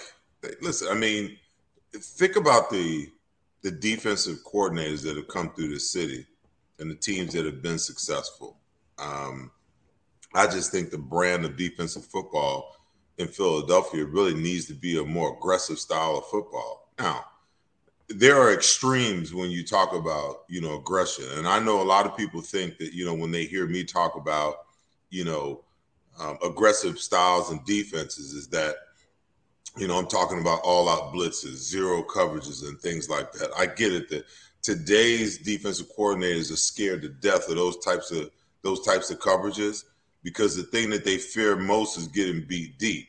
You know, where we understood in our day that the quarterback, if the quarterback's the most important player on the field, and we got to figure out a way to disrupt him, disrupt his timing. Now, you can be aggressive, but you don't have to be overly aggressive. Like when I think about aggressive defensive coordinators, the first guy that comes to my mind is Buddy Ryan. Overly aggressive, you know. I mean, I'm sure you guys remember, you guys were around in the media when we had the San Francisco 49ers down 21 to nothing in the fourth quarter, and Buddy just, you know, took play calling away from Jeff Fisher and went blitz crazy, and we wound up, you know, giving up four touchdowns in nine minutes and losing that game 28 to 21. That's like silly aggression. Um, but I understood why he did it because Buddy was the type of guy that wanted to send a message. Hey, we're going to see those guys in the playoffs down the road. We want them to know that their asses is kicked today and their asses going to get kicked the same way tomorrow. So I get it. I understand. But defensive coordinators don't think that way today. And a guy like Bud Carson, he was like a nice medium, you know, guy between he understood when to be aggressive and when to back off. Um, so when you look at defenses today, to your point, John, you're 100% 100% correct. Most of these guys are just scared and, and they're going to play this but don't break style defense. But I submit to you, what that does is that always puts your offense, you know, in a in a dicey situation because your offense better be outscoring, you know, the teams that you play because the offense is the one that's going to have to make up the difference when you're talking about playing passive style defense. Seth, uh, I need you to give me your first impressions. And that's all we can have at this point because the young man hasn't played a down in the National Football League yet. But we've got to see some preseason action and practice stuff and the like. They used their first round draft pick on Jordan Davis, a man child in the middle of the defensive line. You used to play behind a guy by the name of Jerome Brown, who could do a lot of the same things that Eagle fans are hoping Jordan Davis could do. What you've seen, what the coach have told you, what your impression is of Jordan Davis before his career ever takes off. How good is this kid going to be? You know, it's funny because, you know, every time we get a defensive tackle in Philadelphia, the standard has always been Jerome Brown. Jerome Brown, yeah. You know, when, when we got Fletcher Cox, you know, when Fletcher started to ascend for a while, we wanted to make, you know, those comparisons, you know, and I used to shoot it down because I'd watch Fletcher play. And at times Fletcher would, you know, show up and show up big. And other times he'd kind of be like Casper the Ghost. You know, you wouldn't even know he was on the field. Um, so I got to a point, I'm like, don't you ever make that comparison, Jerome Brown and Fletcher Cox. He ain't even close to Jerome Brown um, you know, on his best day because Jerome played every play. Now, when you talk about Jordan Davis, what Jordan Davis brings is an ability to play the run like Jerome. My biggest concern about Jordan is is is his weight and can he move? You know, can he move? Can he have the type of movement that Jerome had? Because you know, when people think about Jerome, they they primarily think about a run stopper and a guy, you know, every once in a while he could get a little bit of pressure, you know, on the quarterback. But Jerome was highly athletic. His feet, his footwork was just, you know, phenomenal for a guy his size. Um, you know, and he was a student of the game. There are many, many times where I'm off the ball behind him. He's got his hand on the ground and he turned back and look at me. He'd be like, Hey man, I'm gone, cover him. I'm like, wait a minute, what the hell you gone where? you know, now I knew what he meant because you know, I understood gap responsibility in both directions, flow to and flow away, you know. So I knew what he was up to. So if he was telling me, hey, I'm gonna take your gap, you you know, you cover mine, and you want to know something, nine times out of ten, when he did that, he made a play for a loss in the backfield. You know, so I didn't have a problem with it, even if it meant me, you know, having to take on two guys because, you know, he was taking a chance. Now, does Jordan Davis have that potential? Absolutely the mass alone helps the Eagles in the run game. But my concern when you move up to number 13th overall, you know, to take this guy is that did you just spend the draft capital and the movement that you had to make to move up and get him before the Baltimore Ravens because they were very high on him? Yeah. Did you make those moves for a run stopper or did you make those moves for a guy who can be the complete package, a defensive tackle? Because for all intents and purposes, Fletcher Cox signed a one-year deal. Couldn't mean the end of his tenure here after this year. Um, if his contract demands are going to remain as high as they are from a salary cap standpoint, you can't keep paying a guy, you know, 14 to 50 to 20 million dollars a year to give you six, five or six sacks, 3.5 last year per season. That's just bad economics when you look at your cap. Um, but the question is, can can they keep his weight under control? Because you know, last year he played at 355. He went to the combine at 340, tore it up, ran a 478. Um, that's what you know really threw him through his draft stock, you know, way over the top. Um, but you know, when I, when I look at him, you know, he's a little bit of a mama's boy. And um, you know, mama's boys like to eat. Mama's gonna come in town. She gonna cook them sweet potato pies, collard greens, cornbread, all that stuff. You know that'll make your ass fat. Okay. and, and at the other at the other end of the spectrum, guys, he lives in the city of cheesesteaks and yeah. cakes. Yeah. You know, so if you don't keep this guy under control, man, I you just he has the potential to be 350, 360, 365. And sometimes, you know, organizations won't put their foot down and designate a weight for, you know, their top players to stay at. And before you know it, you got a problem. Now, it seems to me he wants to be great and, you know, he'll do the things that are necessary. But I would love to see him down at 325, 330. I think that, you know, if you can get him down to that weight, now you can, you know, get a jump rope in his hand, get a ladder, you know, put him on the ladder every single day, work on his footwork, and now you can work on his his movement because it's one thing to have a guy to clog a, a, a double team or a guy that you put him in the gap and because he's in the gap, you know, he can dominate that gap. Or even in your five man front, which I think the Eagles want to be in you know, a lot this year. If he's playing on the nose, there's not a center in the league that he can't dominate. But, you know, you still want to be able to move. Um, and I'm not talking about chasing that one play down and then tapping your hel- helmet because you gassed and you out of breath and you got to come out of the game. Um, let's talk about that scenario, Seth. If, if you know, because I think we all think of Jordan Davis right now – he steps on the field probably as a I don't want to say elite, but he's going to be a really good run stopper early in his career. Then long term, we'll see if he can develop into something more. But as a linebacker, if somebody is, you mentioned Jerome making plays, having that sort of innate ability to shoot a gap. Somebody who's just taken up two blockers. What what does that do for a linebacker? You kind of saw it at Georgia with Nakobe Dean, who's you know, kind of undersized. And when you see Nakobe Dean highlights, almost all the time, that big guy was right in front of him, taking up a bunch of blocks. Well, listen, if I've never seen a successful linebacker, and I tell people all the time, I attribute, you know, my success in the league, especially my first eight years here in Philadelphia, you know, to a great defensive front. You know, um, I think it's hard to play the linebacker position when you don't have, you know, a good front four in front of you. Um, double teams are going to happen. It's just that's just a part of the blocking scheme. Just because you know you've got an odd number of players on the field rather than an even number. If there was twelve or ten players on the field, everybody could get their man, and it's just you know man on man. But because you have the odd number, you know, and you got linebackers off the ball with with defensive linemen on the ball, and you got to figure out how to get those second level guys blocked, you know, you're going to face double teams. Now, the Eagles weren't that bad as far as double teams were concerned last year. It was just the linebackers did not understand how to fit.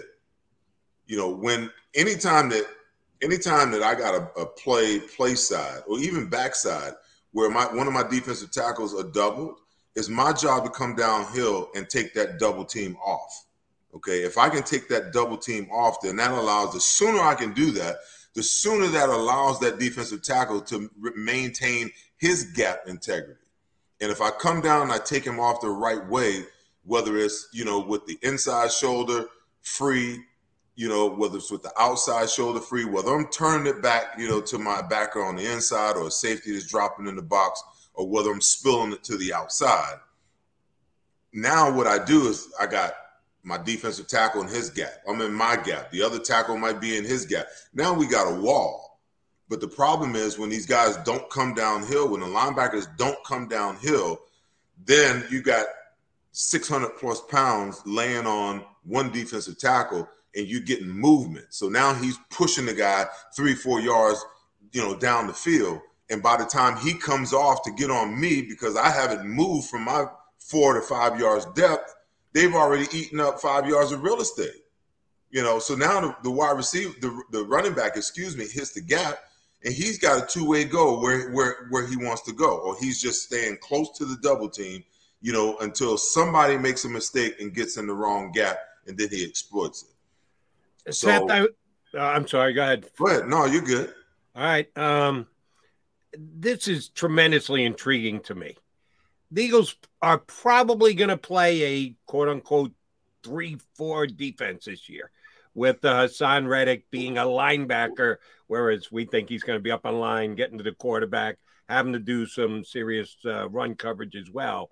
You played the majority of your career in Philadelphia in a standard 4 3, which means you were an outside linebacker with four guys in front of you.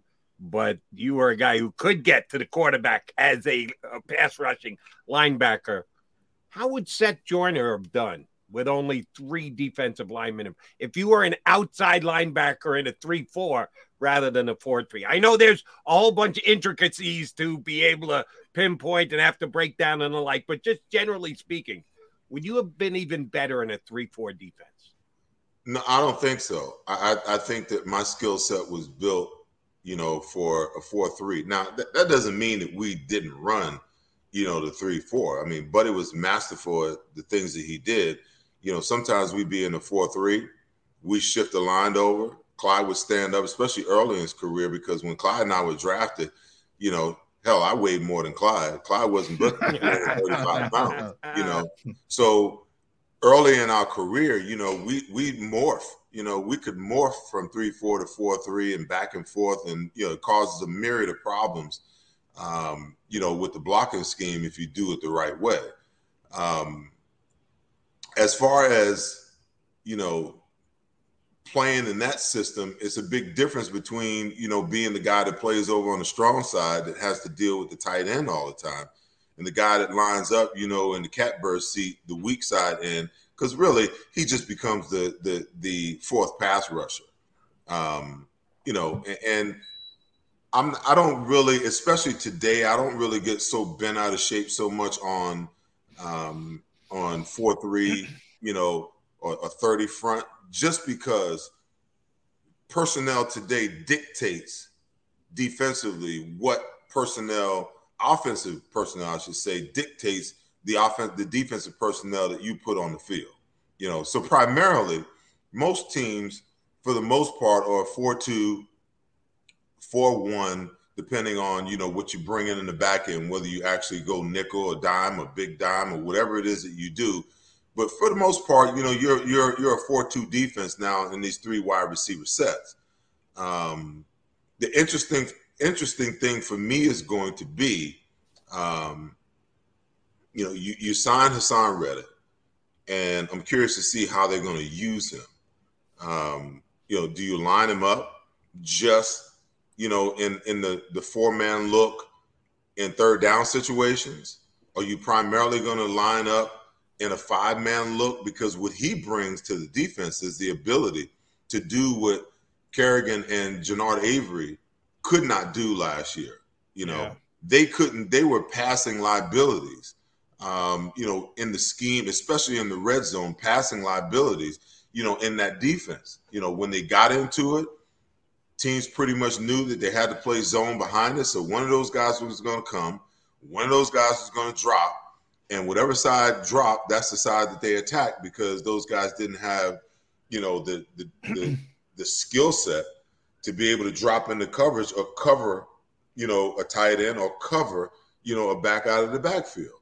You know, I think that kind of goes away with a guy like um, Haason Reddick because he can do all of those things much more effectively than those two guys. But then again, you didn't pay him what you paid him to bring him here, you know, to drop Yeah. into coverage and cover guys. You you know, this guy has had double digit sacks the last two years. That was the value of why you signed him, you know, during during free agency. So my biggest question is how you going to use the kid because you can't line him up, you know, in a four man front at six foot two, 235 to 50 pounds and think that he's going to survive an entire season against, you know, offensive linemen that are two, that are three, you know, 320 to three, 335, you know. So I'm just really curious as to, you know, how they're going to deploy him and, and how they're going to use him. I know how I would, you know, I've got all kind of ideas and different things that I could do with him. But, you know, I'm curious to see what Jonathan Gannon is going to do. I'm not the defensive coordinator. Yeah, JG calls them overhang players, so that's uh, that's what Haason Reddick's going to mainly be. But you're going to have the curveball where he's going to have to drop into coverage because Mhm. you, you got to mix things up. But I, I want to get your thoughts, Seth, on a true off-ball linebacker on this team, and that's TJ Edwards because I think he's the most underrated player on this team, and a lot of it stems from how he came in as an undrafted guy. And for those who don't know, uh, Seth was an eighth round pick back. They didn't, you know, they don't even have eight rounds now. um, so back in '86, I believe, eighth round pick. Um, do you feel like a some as a late round pick who's developing? And by the way, Damo is fighting every year to get you in the Hall of Fame. Seth should be in the Hall of Fame, so she was. We should say that. Um, do you find a, a kinship with these guys who sort of make their way undrafted late round picks who who who develop but TJ still got that you know people are always saying okay when is Nakobe going to take his job what what do you think of TJ Edwards as you look at him as an off-ball linebacker Well, I think that, you know, TJ got a taste of what it's like to be a starter last year. I think he's extremely smart, you know, especially in the run game. Um, I think he under he's gotten to a point where he understands zone coverages, but I think the passing game, you know, is where you know his liabilities lie. Um, if I was to, you know, game plan offensively against him, you know, I'd try to figure out a way to put him in the mixer as much as I could, um, whether that's in man coverage, you know, or whether in zone. Um, I would be scheming, you know, how to stretch him out of his zones um, because he he doesn't have the foot speed that some of these other linebackers have. Um, but he's the, the the issue is, you know, when you're when you're one of those guys that there's not much expected of, and you have what's in here, you know, to fight. A lot of times, all you need is an opportunity. And last year, TJ got a taste of what it was like to be a starter, and he ain't, he's, he's just not giving it up. The only thing that might get him off the field is an injury, um, and, and and and play quotas, if you will, because nobody plays the whole game anymore. You know, so Nakobe's going to get some playing time. Um, you know, some of these other backups are going to get some playing time just because you know the analytics, in my opinion, has has kind of ruined the game from the standpoint that says the more most of these guys only play 50, 55 to 60 percent of the plays. I mean, as defensive starters, the only guys that play the entire game is the quarterback and the offensive line. Everybody else, they're like rotating them in because the analytics say, you know, the more that they play, the higher the probability somewhere down the road, you know, they, they may get hurt because they're playing tired. My thing is, why don't you get your ass in shape to play, game, you know, so you can so you can stay out there. I never wanted to come off the field. You know, I always felt like if I gave my rep to, you know, my backup, he might get one of my sacks or one of my interceptions or one of my caused fumbles. So, you know what? If I got to suck win until I can get it together, I ain't coming off the field. But these guys are just wired different, and they've been they've been kind of brainwashed by sports science and trainers and all this crap. You know that this is the way that you should do it. So all these guys are going to get some playing time, but you know TJ, he's not going to he's not going to give up the opportunity you know, to be that guy in the middle, not going into the second year playing, you know, in this system. So he's going to be better in this system than he was last year. And last year, he was the best linebacker, in my opinion, that they had. Um, but you know, you talk about TJ, you know, and I I love a I love an underdog story, man. But I'm telling you right now, that kid Kyzir White, he's, he's gonna be a Pro Bowl linebacker this year, man. Nice. I, I love I love what he does when I watch him play. Extremely cerebral, um, understands the game. You know, he's thinking ahead in the play, and he's you know he, he's he's he's playing the game in the quarterback's head. You know, that first preseason game where he intercepted the ball, the way he kind of baited the quarterback. I mean, you just don't see linebackers do that. You know, they're always looking at the quarterback, looking at the quarterback like a deer in the headlights. And by the time the quarterback throws the ball, now they're breaking. You can see him anticipate that play long before the quarterback even thought about it, um, thought about throwing it there. So I like what he brings at the table. And guess what? The Philadelphia Eagles have linebackers. They finally got a linebacker. Yeah. yeah. Are you kidding me? They finally got a linebacker. I can I can finally watch Philadelphia Eagles football without pulling my damn hair out. And y'all know I'm bald. Yeah, not as much as there used to be. All right, Seth, I need to get inside your head when it comes to quarterbacks. And you get a unique perspective on this. You didn't have to play him in the regular season, but you did have to go up against him in practice and I'm talking about Randall Cunningham. Mm-hmm. Jalen Hurts has a skill. He, after Lamar Jackson, for me, is the second best running quarterback in the National Football League. I think the Eagles would like him to run less this year.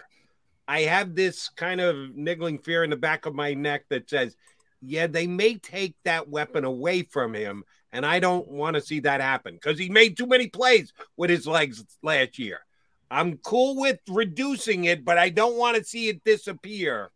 How difficult is it to play linebacker against a guy like a Randall? You did that comparing to what Jalen Hurts is. Is this something that the Eagles have to handle very carefully this year that they want to continue to benefit from it, but not make it disappear? No, I, I think that I think that Jalen Hurts needs to continue to develop and I think he needs to continue to use the skill set that allowed them to have the number one running offense, you know, in the NFL last year. I mean, they averaged 159 yards a game. And a lot of that had to do with Jalen Hurts. Yep. Um, now, when you look at a guy like Lamar Jackson, who's slight of frame, you just knew that it was a matter of time before he was going to get broke up the way that he was running. You know, you look at a guy like Jalen Hurts, Jalen Hurts squats 600 pounds. Man. Yeah. I mean, yeah. you got you got linebackers and offensive linemen that can't, you know, lift that kind of weight. Now, I'm not worried about the lower the lower body injuries so much as I am, you know, what can transpire in the upper body. You know, now can he help himself by being smart by getting down? Absolutely. Um, but you know, listen, I I agree. They've got to just allow him to play the game the way that he plays it. But it's incumbent upon the coaching staff, and this is, you know, th- this is my take. I was just talking about talking with someone about this just the other day. You know, um, we're moving into an era where um, the spread offense has dominated football. So two tight end sets, two back sets. That's you know, twelve or twenty-one personnel. You, you you'll see it, but you know, you're not going to see it a lot. Um, teams want to go three wides and they want to open the game up. You know, uh, if that's the case, you know, you see these these young quarterbacks in high school, and you see these young quarterbacks in college that have these skill sets. They can throw the ball, but they can run like a damn deer. You know, and these coordinators aren't hell bent on stopping them from running because they understand that if it's zone, you can scramble you know, horizontally to the line so guys can come back. If it's zone, if it's man, oh, you take off because all they got is one safety back there. He's 40 yards down the field. By the time, you know, the defenders who are man to man look up, if he can break at the quarterback and get outside the pocket, by the time he look back, he's going to get 15, 20 yards before the defense can even react to him. My thing is, when you see, you know, black quarterbacks, very rarely in history have you seen offensive coordinators say, okay, we're going to develop this guy. Like when Lamar Jackson came out, I wanted Lamar to go to to. Um, I can remember doing.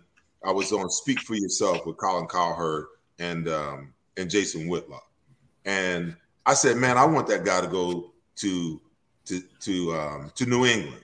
And it was like New England. Why would you want him to go to New England? I'm like because he's going to be able to sit behind Tom Brady for a few years.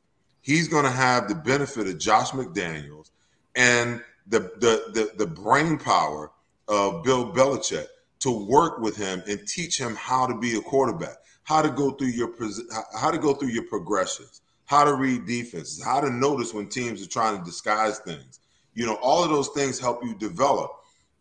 That's the problem. He goes to Baltimore, okay, and they develop an offense for his skill sets instead of developing a quarterback and having him develop into the to the offense. You know, so he's got to run the ball the way he's running it because that's the way the offense has been set up. And until he evolves as a passer of the football, you know, they're going to win some games, but they're not going to win a, a Super Bowl. You know, and most coaches and most organizations, even most media people say, well, that's just not the way we do it anymore. You draft these guys, you know, that high, they've got to get on the field and they've got to play right now.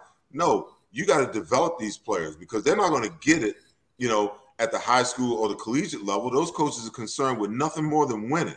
So if these guys don't step outside of the box, kind of like Jalen Hurts did with House this year, go and find you a guy. Yeah. Teach you the skill set if your organization is not going to do it. Because if he can just, if he can play from the pocket, he can operate from the pocket. This is the thing for Jalen Hurts. If you can operate from the pocket and then use your athleticism only when you have to, okay, it's to be hard to stop this offense because they're to be able to run the ball if the offensive line is is is is healthy. And people think that you know I'm just run, run, run, you know, run, run, run. You know, it turned their season around last year. But listen, this year, they got to find out whether Jalen Hurts can be the guy long term. They have to know after the season. And the only way that's going to happen is Jalen Hurts is going to have to throw the ball 30 to 35 times per game. Okay. He's going to have to complete over 65% of his passes. His turnover ratio is going to have to be somewhere in the in, in the five to four turn five five to four touchdown to one ratio. Okay his QBR is going to have to, you know, be way higher than what it was last year, and his rating, you know, is going to have to go up. Now, is that possible? I say absolutely. He's got a second year to be in a in a in an offensive system. You know, it's the first time in the last six years of him playing football that he's ever been in a system for more than one year. Okay, he's got weapons all over the place. Okay, I mean, you got running backs that can run the football. You got an offensive line that can block both in the run game and the pass game. So you start the game off with dominance by running the football. Then you get into your play action pass and you make it that much easier for your offensive line to block. You know, all of these things, you know, are in Jalen Hurts' favor. Now, as he put in the work off the field, it's one thing to go, it's one thing to go to the gym and get bulked up. He's bigger, stronger, probably a little bit faster because I think that that injury at the end of last year, where he was out for one game, you know, set a little something off in his mind. You look at him now; he's a little bigger. Um, but it, it, you know, it's one thing in the, you know, on the field to put in the work, but do you put in the work off the field? You know, do, can can Jalen Hurts close his eyes on any given pass play and tell me at what depth and at what position every guy that's out in the route is at? Okay, that's the level of improvement at quarterback that you have to see. You know, because even though he might be reading right to left, his progression is right to left.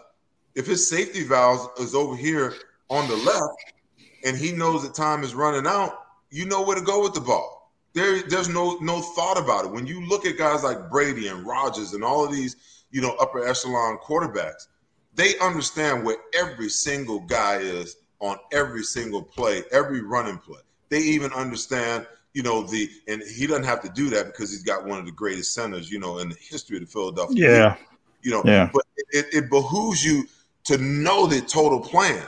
Like when I played, I had to know everything. If we were in a blitz and it didn't work, I could tell you why it didn't work because it was schemed for one guy to get there. And if he didn't get there, I could tell you why. He took a wrong gap. Something, but but you could you could focus in. So as a as a quarterback, multiply that. Not only do you have to be able to stand at the line and be able to look at the defense and decipher pre-snap what the hell they're doing, but you better know, you know, it, it better be like walking and chewing gum, you know, when you think about your offense and how it's supposed to operate and who's open and all of those things. And and you take it a step further, you know, being able to get in and out of plays. You know, I would assume, you know, I wouldn't assume, I would say there's probably 10 to 15 looks that Nick Sirianni and Shane Steichen and Jalen Hurts will go over each each and every week.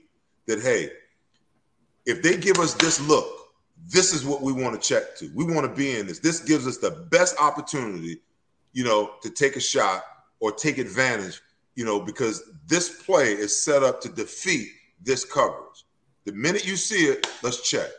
Does he have the cerebral nature to be able to look out and decipher it in a calm way and be able to get that done? Now, there's no reason for him not to succeed. He's got weapons everywhere. He's got a running game. He's got a tight end who I believe who, that will ascend into the top three of tight ends this year. He's got a wide receiver group that that forces you to pay attention. And you don't want to know the the last thing. As a defensive coordinator, Bill Belichick always tried to take away your best asset. You know, yeah. they, couldn't beat the Eagles back in 2017 in the Super Bowl because the Eagles had too damn many assets. Go ahead and take away Zach Ertz. Look at everything else we got. How you going to stop Alshon and Nelson and Corey and and and and and a, a young baby Dallas? You, you know what I'm saying? So you have all of these you have all of these elements, you know, when you look at the Eagles offense, if these guys stay healthy, who do you stop? If you try to take away AJ Brown, who to me is really, you know, an intermediate route runner more so than he is a deep guy. Now you you, you mean to tell me you're going to leave Dallas Goedert one on one, you know, with a with a linebacker or safety? You know, you're going to leave DeVonta Smith, who's been making you know, defensive backs from other organizations look like clowns all summer. You're gonna leave that guy alone. So you know, you I mean, you just it's all right there in front of him. You know, and, and and I believe that he's ready to take the step. You know, now the coaching staff has just got to call plays that allows him, you know, to succeed. You know, with balance. Now that that 30 to 35 doesn't mean you come out and you throw the first 10 plays of the game and then you try to get into, you know, your running game. And then over the course of the game, you let him throw, you know, another 25 times. That's a good mix, you know, because the worst thing that a defense for a defensive player, the worst thing is when they start running the ball up your behind and you can't do anything about it. And all of a sudden they go play action pass and they stick that ball out of there. It forces linebackers, tackles, and safeties to, to give pause. That's Seth Joyner. Uh, tremendous. I wish we had another hour because I Yeah, wanted to get I, into it. I Yeah. do. I can do two more Yeah, hours talking to Seth Joyner. Unbelievable, uh, uh, uh, you know, football IQ for this game. Seth Joyner on the Jakib post game show starts this week after the game in Detroit. Excited to see what you and Mike Missanelli and Devin Caney, um, uh, everybody's going to bring to that program. Uh, thrilled to have you on Jakib Sports. We got to get you again because I got to talk about this Jalen Hurts and and and just the the the change in the game and his ability to evolve. They don't have as much time to practice as you did, Seth. So we gotta we gotta get back in. We got to get into that at some point because They always, hey, guys, I'm just gonna call y'all the J and J show. Listen, they always overcorrect. Yeah. Every single every single time that there's an adjustment, it's always an overcorrection. Okay, football is not a faint of heart game. I get it. You got sued for seven hundred and sixty million bucks, and then the judge came back and slapped a one point three billion deal on you. So I get it. Okay, you got to make some adjustments. You know that will filter all the way down to the youth level. I get it. Okay, but there's an over correction because there's not a single football player that doesn't know the occupational hazards of playing the game of football. Okay, and you you are mortgaging your physical body for the king's ransom. You know, we, we know that. We understand that.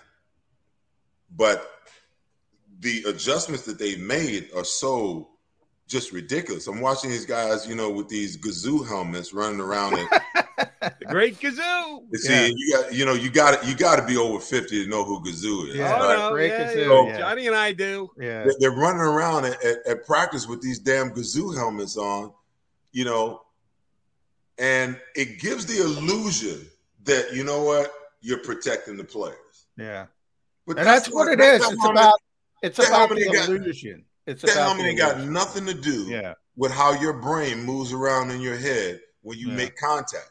Whether you got a Gazoo helmet on or whether you got a, a 19, you know, 50s leather helmet with no face mask on it. It doesn't matter, you know. But players realize that, hey, you know what? You know, th- this is what we do. So now you chop everything back, practice time. I mean, yeah. for example, you tell me, you tell me my rookie year, the, the, the, spring of my rookie year was the most crucial year of my career. Okay, you guys might have to edit some of this, but oh, it was the most crucial, you know, off season of my of my career because when my rookie season was over, I go in for my exit interview. Buddy asked me, he's like, you know, what's your plans for the offseason? Well, I think I'm gonna go back to El Paso, enroll in school, get to working out, get ready for next year. He says, Well, you're either gonna be a football player or a student, the off-season program begins February 28th. Okay. So guess where I was on February 28th? Right yeah, here in the city of brotherly yeah, love. Yeah. I was here until the coaches went on vacation in June. Monday through Friday, every day we worked. Okay.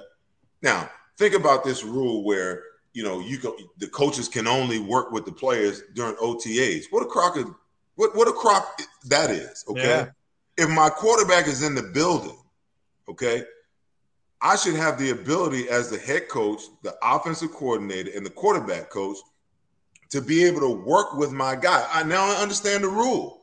Man. Because the voluntary, involuntary thing, Buddy used to say it all the time. Oh, the mini camp is is is voluntary, but don't show up if you want to and see if you know your ass got a roster spot.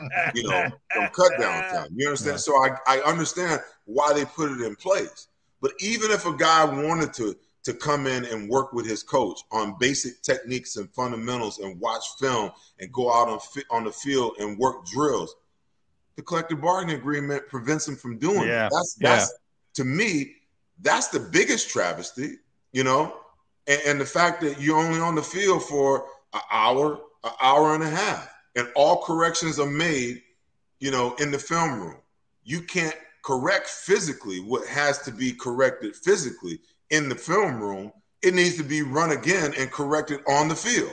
Seth, unfortunately, we be out of time. I hear uh, you, Like brother. I said before, we could do two hours, another two hours. Yeah, we could do if we yeah. had the time. Uh, we will do two hours, uh, uh, a half, forty-five minute chunks at a time. We're gonna get you on a bunch during the season. We're very much looking forward to the post-game show with you and the crew down at Oceans. Thank you for coming on with us today. We'll talk plenty during the year, big guy. Thank you very much. You got it. Thanks, Seth. Seth right. Joyner, all time Eagle, great linebacker.